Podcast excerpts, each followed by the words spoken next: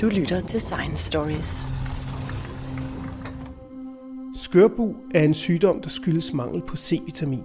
Sygdommen medfører hudblødninger, opsvulming af knoglers yderside, tab af tænder, træthed og død. Tilbage i 1700-tallet havde man det problem i den britiske flåde, at skørbu krævede flere ofre blandt sømændene end den spanske og franske armader til sammen. I 1746 lavede lægen James Lind et eksperiment. Faktisk det første kliniske forsøg nogensinde, hvor sømænd på et skib blev delt op i seks grupper. To fik appelsiner og citroner hver dag, to fik æblevin, to fik fortyndet svovlsyre, to fik havvand, og de sidste to fik en medicinblanding. Men da de vendte tilbage til land, var det kun de to, der havde spist citroner og appelsiner med C-vitamin, der ikke havde skørbu. Resultaterne af James Linds forsøg viste helt klart, at citroner og appelsiner forebyggede skørbu. Men der skulle gå 50 år før den engelske flåde tog forsøgene alvorligt og begyndte at give sømændene frugtsaft med C-vitamin. Og først 100 år senere fik man for alvor styr på skørbuen i den engelske flåde. Dette program skal ikke handle om skørbu, men om hvor vanskeligt det er for forskningen at blive taget alvorligt. Selv når resultaterne står og vinker med en vognstang, kan det tage mange år, før nogen begynder at bruge dem til noget, selvom det koster enorme summer og menneskeliv at lade være. En af dem, som har studeret fænomenet tæt på, er Per Malmros, som i næsten 40 år har arbejdet med arbejdsmiljø. Og Per Malmros, hvad er det for nogle erfaringer, du har med at få forskningsresultater ignoreret? Jamen altså, problemet er jo, at, at vejen fra et forskningsresultat til en beslutning ofte er længere, end man bare lige vil tro, og også ofte er fyldt med mange andre beslutninger og mange andre ting, end selve det at have et forskningsresultat, som så skal give en, en, en, en handling. Man må også sige, at fra et forskningsresultat til en handling, det er ikke sikkert, at forskningen, det er faktisk ret sikkert, at forskningen ikke dækker alle ting i virkeligheden. Så der skal være en, en, en, en bearbejdning af forskningsresultaterne, sådan så det er de rigtige ting, man gør ude i virkeligheden. Og det er ganske svært i praksis, og øh, ikke kun fordi der er nogen, der vil forhindre det, men simpelthen fordi det er en vanskelig proces. Og det er først de senere år, i arbejdsmiljøet i hvert fald, at der er kommet ordentlig fokus på, at øh, processen fra, at man har fundet noget, og måske endda processen fra, at man har lavet et forskningsprojekt, og helt over til, at man så bruger det til at løse problemet, at der er sket noget, der gør, at den proces er blevet vanskelig, og det tager lang tid, og der er mange ting, vi skal nok beskæftige os med at arbejde med, som vi ikke har gjort tidligere. Men hvis vi går tilbage til for eksempel kolerans tid i, i London, så er der nogle gode eksempler på, hvordan man rent faktisk indsamlede data og fandt ud af, at, at nogle områder var meget mere ramt af kolera, så lavede man en hypotese, som gjorde, at man øh, kunne agere på det. Man kan sige, at kolerasagen øh, er sådan set meget analog til din sag omkring den britiske flåde og, og betydning af C-vitaminer, fordi der findes faktisk øh, den første undersøgelse, som John Snow laver af kolera, så vidt jeg husker i 1830'erne, den får han ikke folk til at acceptere, at det her har at gøre med vand. Det kommer først der i 1850'erne, hvor han går rundt og finder simpelthen ud af, hvor, hvor folk er døde. Og så mapper han det ind på et kort, og det viser sig så at være rundt om en vandpost, Broad Street-posten. Og det man så kan gøre, det er jo en tid uden internet og sådan noget, det er, at man hiver håndtaget af, af, af posten, og har på den måde forebygget, at folk bruger det vand. Men det er også en interessant ting, meget analog til den med, med skørbu, fordi på det tidspunkt ved man ikke, hvad det er, der giver kolera. Den bakterie, som, som gør det, Vibrio hedder den, den, den finder man først beskrevet 30-40 år senere af Pasteur, så vidt jeg husker. Men det, som er pointen, er, at man kan dog finde ud af, at det er vandet, der er bærer, og derfor så kan man forebygge ved at fjerne brugen af den vandpost. Man kan også, hvis man går dybere i det, kan man også se, at de steder, hvor vandet er blevet kogt og sådan noget, der sker der så ikke noget. Men man kan sige, at det, det bærende her, det er, men det, det kræver altså noget, noget, noget indsigt, at man kan godt agere uden at kende selve det øh, ansvarlige agens. I forhold til skørbus eksemplet vidste man jo heller ikke, der kendte man jo ikke det vitamin på det tidspunkt, men, men man kunne jo så se, at det var i, i øh, citron og appelsin. Og i forhold til, til øh, kolera, ja, der kan man se, at den vandpost, den brug af vand fra den vandpost, medfører temmelig mange døde øh, øh, rundt om, og man kan så på kortene se, at, at vandposten på en eller anden måde står ligesom i centrum. Og så får man den tolkning. Jeg vil så pege på, at der var også folk, der var imod det, og det vil altid være sådan, at, at man skal tage en afvejning af, hvad er rigtigt og forkert her, men i hvert fald kan man sige her, at man kunne ret sikkert fastslå, at vandet er bærer af sygdommen, og derfor kunne man forebygge ved at fjerne vandpostens håndtag. Men så var der så også nogle eksempler på folk, der boede uden for det område, som lå i nærheden af, af vandposten, så, så der kan jo også være støj. Ja, og det er så et af de ting, som, som er vigtige, når, når, når øh, man skal fortolke videnskab. Det er, at, at man skal forstå, at der er støj, altså det vil sige resultater, som ikke burde være der. Altså burde være der i betydningen af, hvis en videnskabelig hypotese er rigtig, så skulle der ikke dø folk længere væk fra den vandpost. Der er så et godt beskrevet eksempel øh, øh, i, i litteraturen af en kvinde, der dør, øh, som ikke har den vandpost som, som, som sin primære.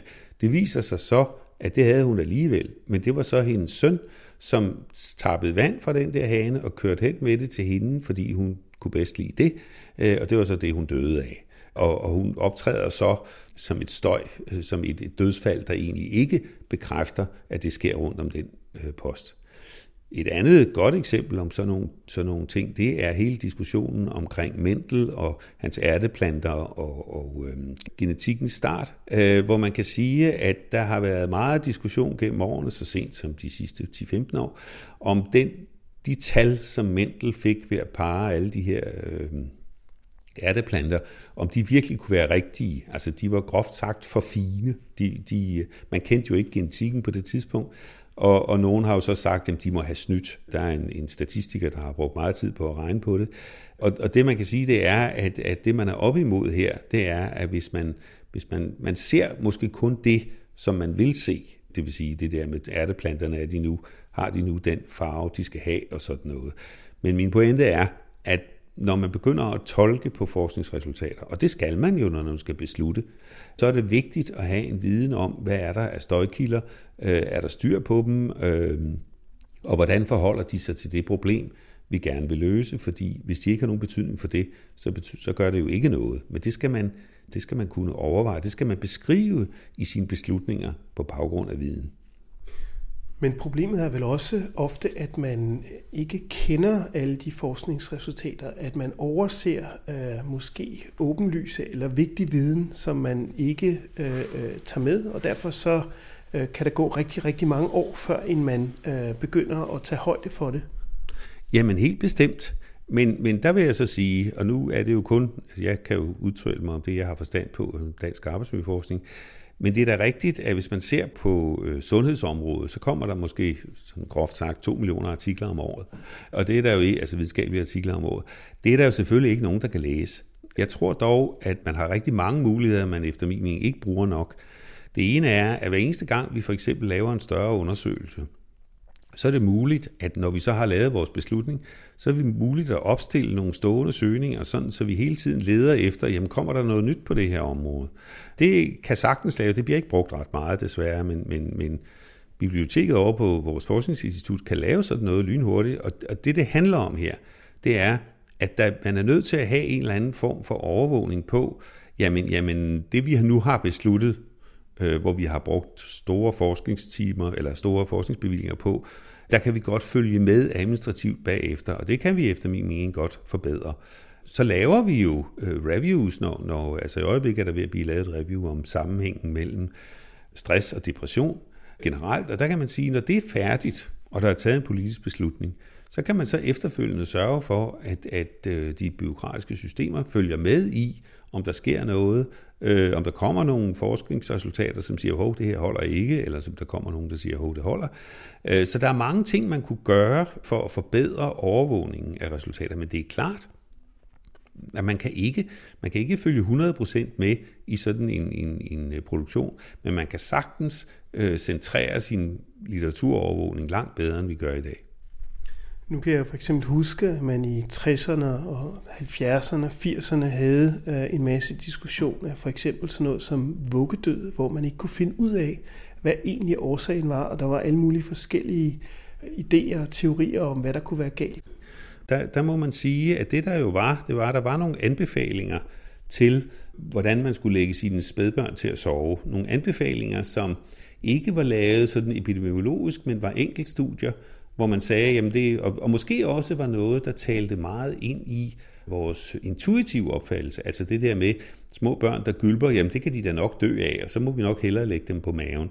Det, som er specielt ved den her sag, det er, og det er beskrevet i danske lærebøger, at der gik cirka 20 år, hvor man havde nogle anbefalinger til, hvordan man skulle lægge børn til at sove, men der var studier i de 20 år, der havde vist, at det er ikke sikkert, at det var nogen ret god idé. Men det tog altså 20 år, før man fandt ud af at lægge børnene på en anden måde øh, på siden eller på ryggen. Men, men, men, men pointen her er, at hvorfor tager det så lang tid? Er det så fordi, der er nogen, der er dogne eller et eller andet? Og det har jeg ikke noget svar på, men det jeg kan sige er, at der er meget, der tyder på, at helt generelt, så bør man arbejde med en mere systematisk forståelse for, om, om resultater kan blive øh, implementeret.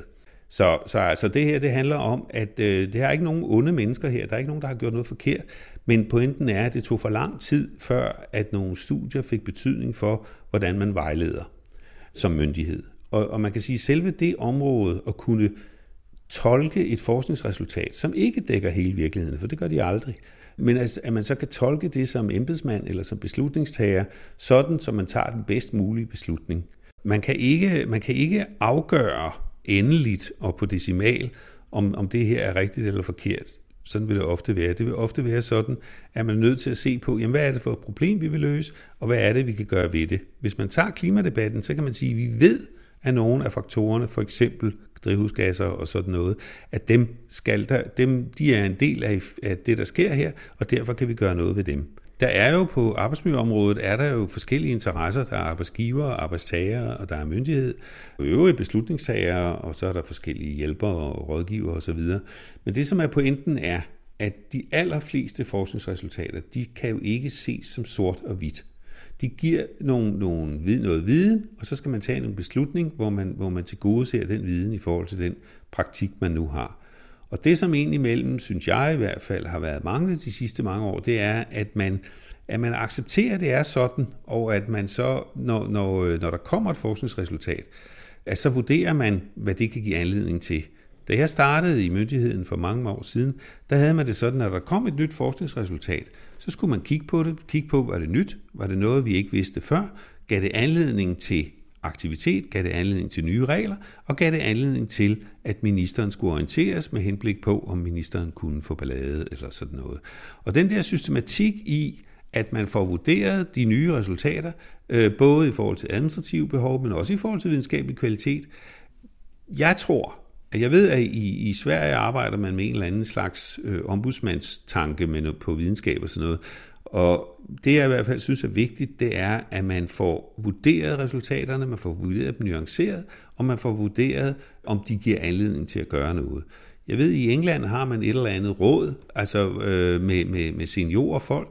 Altså hvis nu der for eksempel opstår en, en pressesag, som for eksempel der gjorde med brandmænd her for, for nogle år siden, at så kan man sige, jamen hov, venner, myndigheden, politikken bliver nødt til at spørge, jamen hvad, hvad er det her? Er det noget nyt? Er det noget alvorligt? Eller hvad skal vi gøre? Og i rigtig mange situationer, der kan man ende med, at det måske er vigtigt at sige, at vi har den viden, vi skal have, men vi bliver nødt til at følge med i, om der sker noget nyt her. Så jeg tror, at den der systematiske tolkning og bearbejdning af forskningsresultater, meget ofte er det jo også sådan, at det kan godt være, at man har et dansk forskningsresultat, men der er jo en hel masse andre resultater ude i den store verden, og hvordan hænger de sammen med det her? Det kan man gøre, altså for eksempel på brandmandsområdet, der kunne man jo se, at der var vist noget med nogle problemer i forhold til cancer, men men, men, øh, men man kunne ikke endeligt afgøre det, om, om det var relevant i Danmark, og derfor lavede man danske undersøgelser. Men jeg mener, at der skal være meget mere styr på, at man systematisk følger med i, hvad der kommer på de områder, der er prioriteret. Vi kan ikke følge med i alt. De der to millioner artikler, der kommer om året, det kan man ikke. Men det skal også være nogen, der kan tolke i forhold til, jamen er det her et, et, et, et øhm, kritisk review, hvor der virkelig er undersøgt en hel masse ting, øh, og det kan være det bedste, men problemet er, at dem har man ikke altid. Så må man have nogen, der kan tolke og sige til beslutningstager, det her, det ser sådan og sådan ud, her bør vi nok bare følge, eller det ser sådan og sådan ud, vi er nødt til at beslutte, fordi konsekvenserne er så voldsomme. Så sådan nogle systematikker i forhold til, at det ikke bliver noget med, at man abonnerer på en bestemt videnskabsopfattelse, men det bliver mere noget med at sige, at det her bliver vurderet videnskabeligt, fagligt af nogle, nogle seniorer, folk, der har styr på det her, og så kan man efterfølgende komme med indstilling til det politiske system. Fordi det politiske system skal ikke bestemme rapporterne, men de skal selvfølgelig bestemme, hvad er det for nogle beslutninger, man tager som følge af rapporterne. Så det vi har i Danmark, det er, det er snarere, at de enkelte politikere kan spørge embedsværket om, hvad der er galt, eller hvad man skal gøre i en bestemt sag. Men man har ikke en decideret øh, rådgiver eller institution, hvor man kan spørge bredt, hvad øh, bør vi gøre i den her sag? Jo, altså man har jo på arbejdsmiljøområdet, har man jo et, et øh, forskningsinstitut, NFA, altså det Nationale Forskningscenter for Arbejdsmiljø.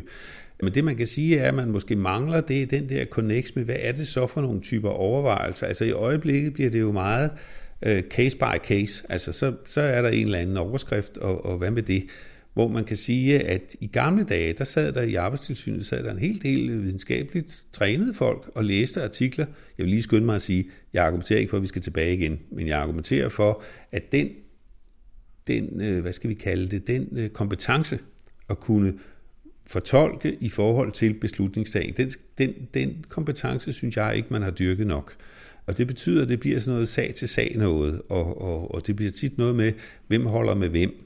Men, men jeg mener rent faktisk, at man kan godt systematisk arbejde med, at hvis man for eksempel har et område som natarbejde hvor, og brystkræft, hvor der er blevet lavet en 3-4 store undersøgelser, at der kan man da følge med løbende. Kommer der nogle af de undersøgelser, eller kommer der nye undersøgelser, som refererer til nogle af dem her? Øh, man skal have en, øh, en systematik for, hvordan man indsamler og hvordan man tolker eventuelle nye data i forhold til, om der er sket noget, vi ikke vidste. Så kan man måske hurtigere nå at, at beslutte noget nyt, hvis det er nødvendigt.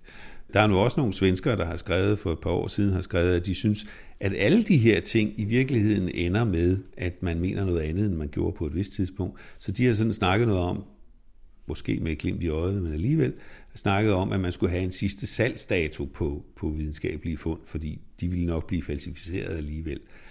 Det, som det handler om, det er, at man skal have nogle folk, som er trænet og som på transparent vis forholder sig til, hvad der kommer af ny forskning, og forholder sig til, om det er nødvendigt at gøre noget i forhold til det politiske system, i forhold til nye regler, eller i forhold til... Altså nogle gange er det jo heller ikke nødvendigvis viden, man mangler. Der er det måske mere noget med, at folk gør sgu ikke, hvad de får besked på, eller folk gør ikke. Folk, der, der sker ikke, det, det slår ikke igennem. Altså, øh, Se på sådan noget som brug af mobiltelefon. Selvom vi hæver bøder i bil, ved bilkørsel, selvom vi hæver bøder og alt muligt andet, så taler folk jo stadigvæk i mobiltelefon, mens de kører. Øh, også uden den er håndfri.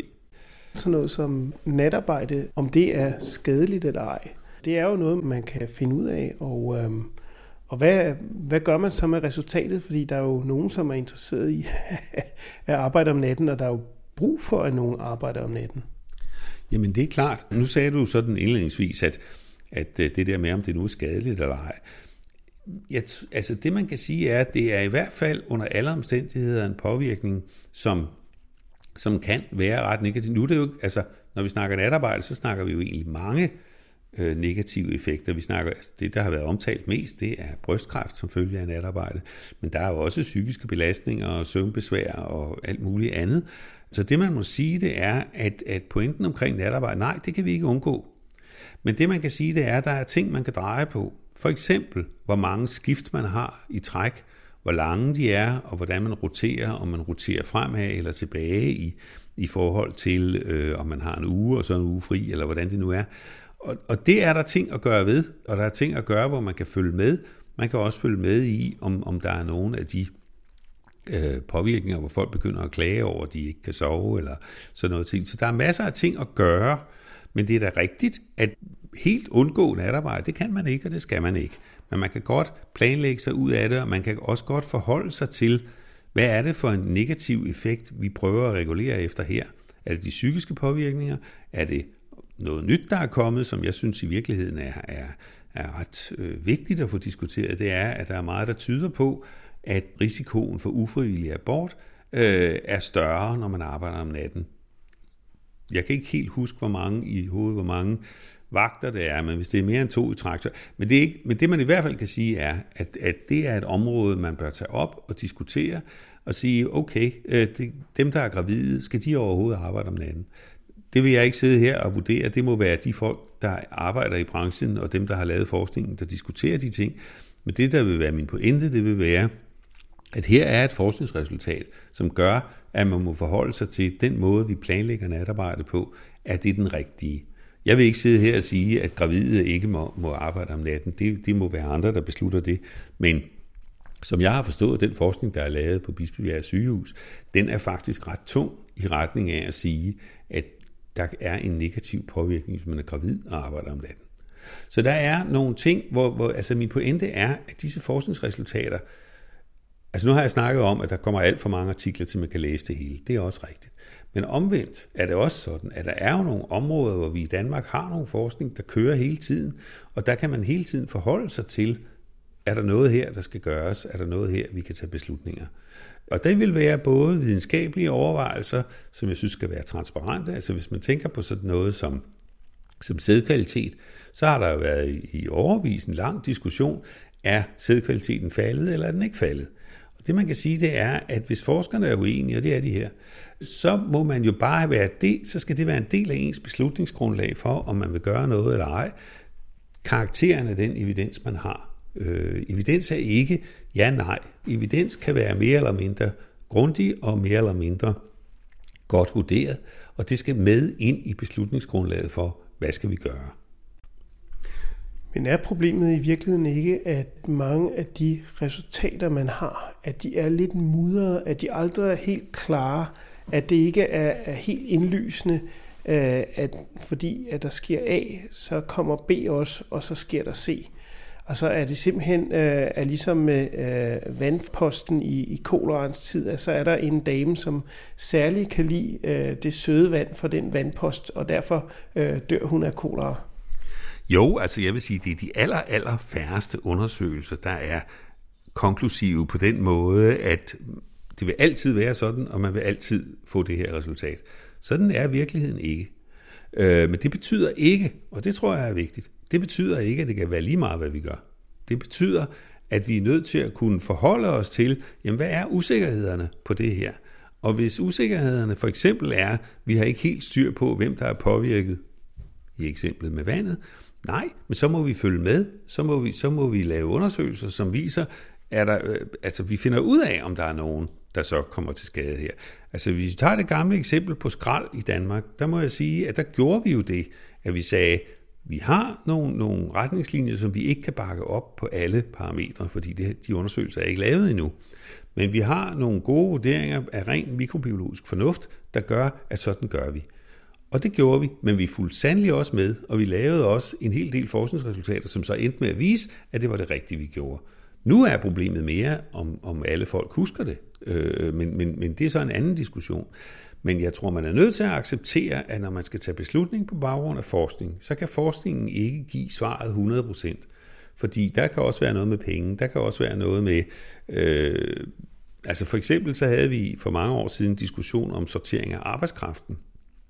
Hvis man arbejdede med en bestemt bakterie, der hed Yersinia, så kunne der være nogen af de laboranter, der arbejdede med den, der kunne få, hvis de fik en infektion, som ikke i sig selv ville være særlig alvorlig, men den kunne for nogen med en bestemt vævstype, der kunne øh, den så give øh, en, en gigt, som de aldrig ville komme af med.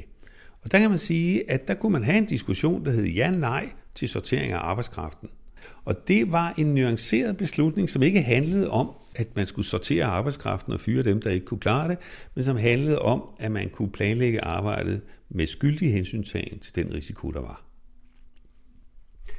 Men jeg tænker også på, at øh, når nu nogle resultater hurtigt bliver sat i værk og bliver besluttet, og andre øh, måske ikke, og, og måske at man helt glemmer at gøre noget som helst ved det, er det, der er brug for i virkeligheden, at der skal nogen til at formidle forskningsresultaterne, at, at man simpelthen er nødt til at, øh, at sætte en form for øh, formidlingsfunktion bag noget, hvis man synes, at det er vigtigt, at det kommer videre. Og jeg tror, der er mange af os, der nu til dags vil sige, at øh, vi, vi kan ikke klare os med formidling. Vi har fundet et dansk ord, som hedder vidensmobilisering. Øh, og det man kan sige, det er, at i, med skyldig hensyntagen til evidensens karakter, til de konkrete problemer osv., sammen, sammenligning med øh, viden fra udlandet osv., så, så kan vi sige, at konsekvensen af denne her undersøgelse, den bør være, at vi gør sådan og sådan. Og hvis ikke vi gør det sammen med de folk, eller med nogen, nogen har kaldt det science brokers, som, som altså formidler viden, men ikke som en, en, en klassisk, nu laver vi et foredrag, nu fortæller vi en eller anden artikel. Nej, at vi tager den del af den viden, der er produceret ind, som kan løse det problem, vi gerne vil løse. Og der har man så altså det der begreb, der hedder vidensmobilisering, hvor man siger, at vi er nødt til og få det præsenteret i en form, og det kan vi ikke gøre alene som forskere. Det skal vi gøre sammen med praktikere, rådgivere og sammen med folk, som har anden viden. Så man skal på en eller anden måde ikke bare formidle som et fyreaftensmøde, men man skal bearbejde forskningen, konsolidere den i forhold til øvrige forskningsresultater og præsentere den i en form, så det giver mening, og det skal så ske sammen med dem, der skal tage beslutningerne om, hvad der sker derude. Det der med at tro, at forskningsresultater de bare ligger og lige venter på at blive brugt, sådan er det jo ikke. Altså det er et hårdt arbejde med at sidde og, og tolke, hvad kan vi beslutte mest muligt begavet. Til gengæld vil jeg sige, at det er muligt. Jeg har arbejdet med de her ting siden 1980, og jeg vil våge at påstå, at hvis man har nogle systematiske overvejelser over, hvad kan forskningen, hvad kan den ikke, hvad er det, vi har lært, hvad er det, der er nyt, så kan vi også tage nogle beslutninger, som er væsentligt klogere end dem, vi tager, når vi tager dem ad hoc i en eller anden ophedet øh, politisk diskussion i pressen. Tak skal du have, Per Melmros.